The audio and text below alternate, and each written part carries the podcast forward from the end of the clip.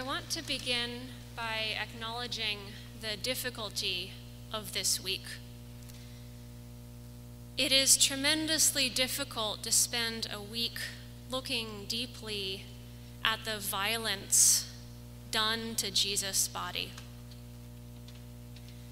Especially during a time of so much violence and vulnerability in our own society when we're surrounded by images of so much pain and so few images of love.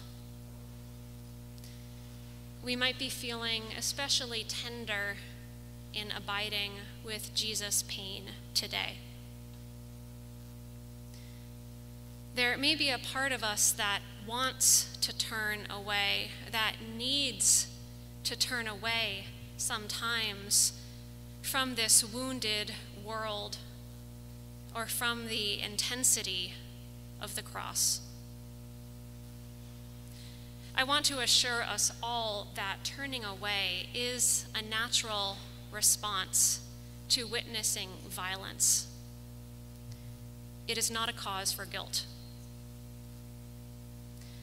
Witnessing violence does something to us it is wounding.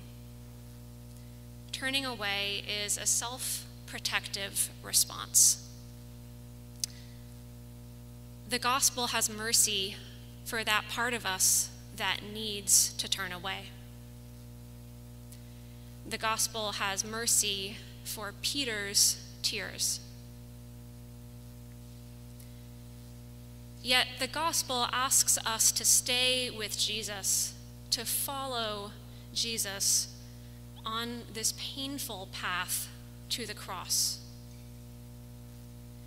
to follow his disciples and family on their painful walk. If we follow them, we see the grief and despair of the disciples we see maybe their sense of abandonment, even anger. Danger is not new to them. Jesus has escaped each time. Why not now? We see their terrible fear that their guide has been taken from them in the worst way, and everything is falling apart. We see the women who stayed his mother, his aunt, and Mary Magdalene, the apostle. We see their soul wounding grief on witnessing his death. In the Gospel of Matthew, this is described as an earthquake Grief is like that. Losing a loved one is like an earthquake. Everything is sideways and the wrong colors, and it stays that way for far too long. Stay a little longer, and we see the soldiers and executioners caught up in the forces of death they themselves would have been slaves. Their lives have been given over to the machinery of violence, taking the trauma of violence deep into their souls. We see the two men crucified with Jesus, and we see Pilate's enjoyment of his power his manipulation of the Jewish leadership, and his avoidance of responsibility. There is an element of Jesus' death which is an utterly ordinary and familiar tragedy. Every day, people die unjustly. Every day, people are denied services unjustly, incarcerated unjustly, abused unjustly. Every day, the damage done to our planet's ecosystems, vulnerable species, and subsistence communities intensifies. Every day, we encounter people on the sidewalk and subway in need of help. And if you are anything like me, I admit I do not always respond. When we look at the cross, if we choose to, we can see all the daily crucifixions of our beautiful and broken world.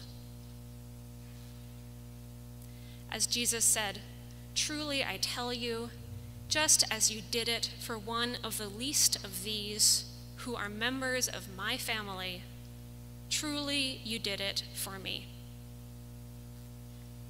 In his life, Jesus asks again and again to stay with people in need, to see them, to not let the logic of progress blind us to the daily crucifixions near and far. In his death, this call intensifies. Can we see him? Can we see the cross? For the cross is wounding.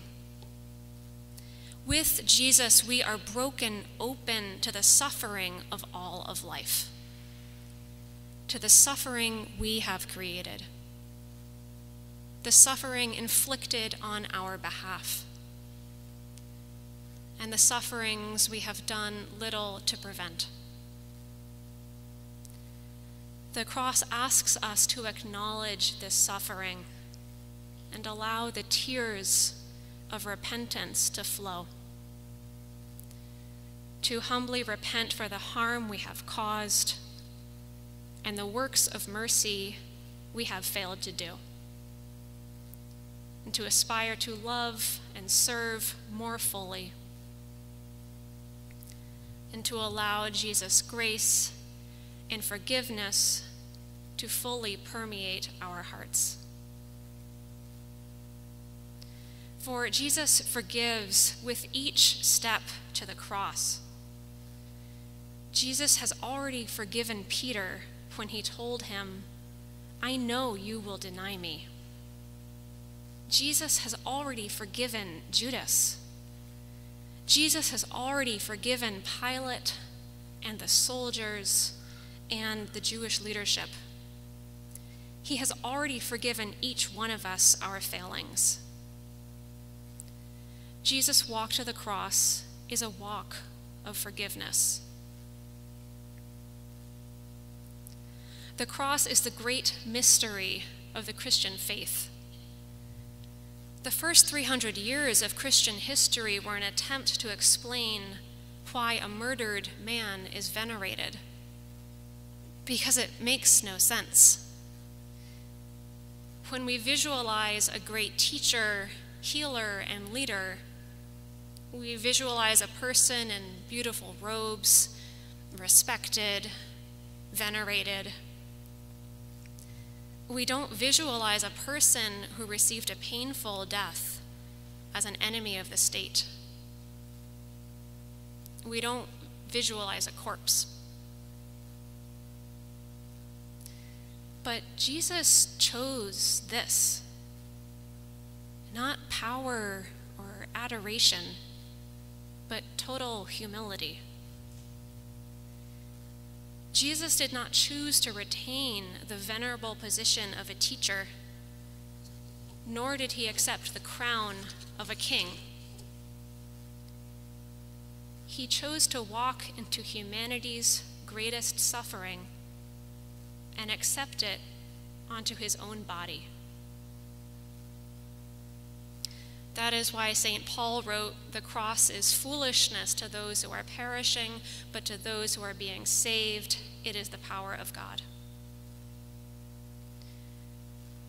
Jesus' humiliation on the cross demonstrates that the power of God is in humility. It is in love, nonviolence, forgiveness, compassion. Against the great power of the Roman state and the great power of wealth and the everyday powers and principalities that pull us again and again towards arrogance and selfishness. Humility is the way of the cross. On the cross, Jesus is present in every condition of humanity. On the cross, he expresses I am the forsaken one. I am the abandoned one. I am that propensity to violence in every human heart. And I am its resolution.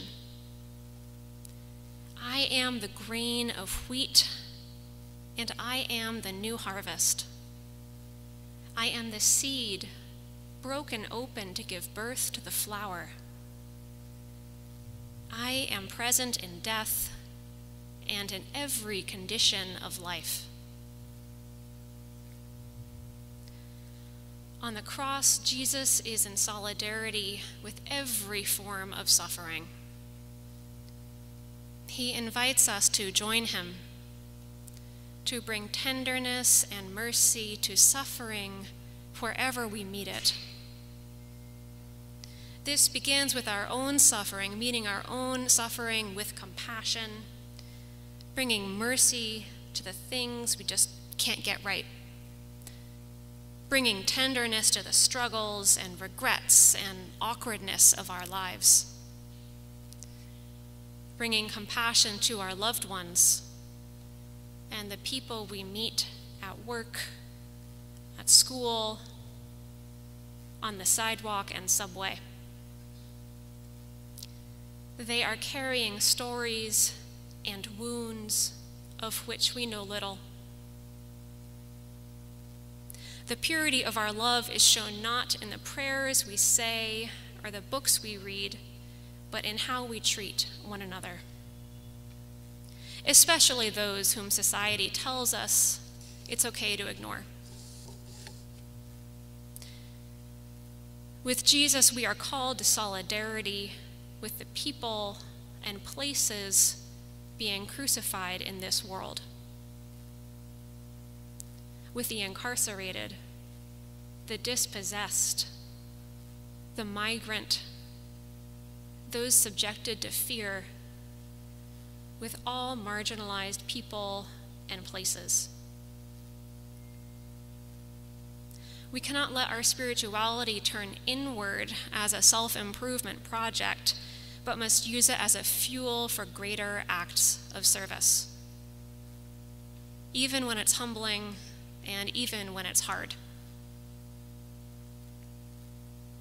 Our compassion must also extend backward to the Jewish leadership involved in Jesus' death. While Pilate sought to avoid responsibility and pass it back to them, we cannot do the same. The text of the Gospel of John has historically fostered Christian anti Semitism and oppression of all non Christian religions. But we must take responsibility for our relationship with this text. We must let Christ's passion lead only to light and never to darkness. The cross is that great tragedy of humanity our propensity to violence. It also shows us the way beyond violence, the way of selfless love and compassion. With Christ, we are called to forgive everybody, everything, to serve with love up to and beyond our human capacity. To be seeds broken open to give birth to flowers. Today, may we follow Christ and meet all suffering with mercy. Amen.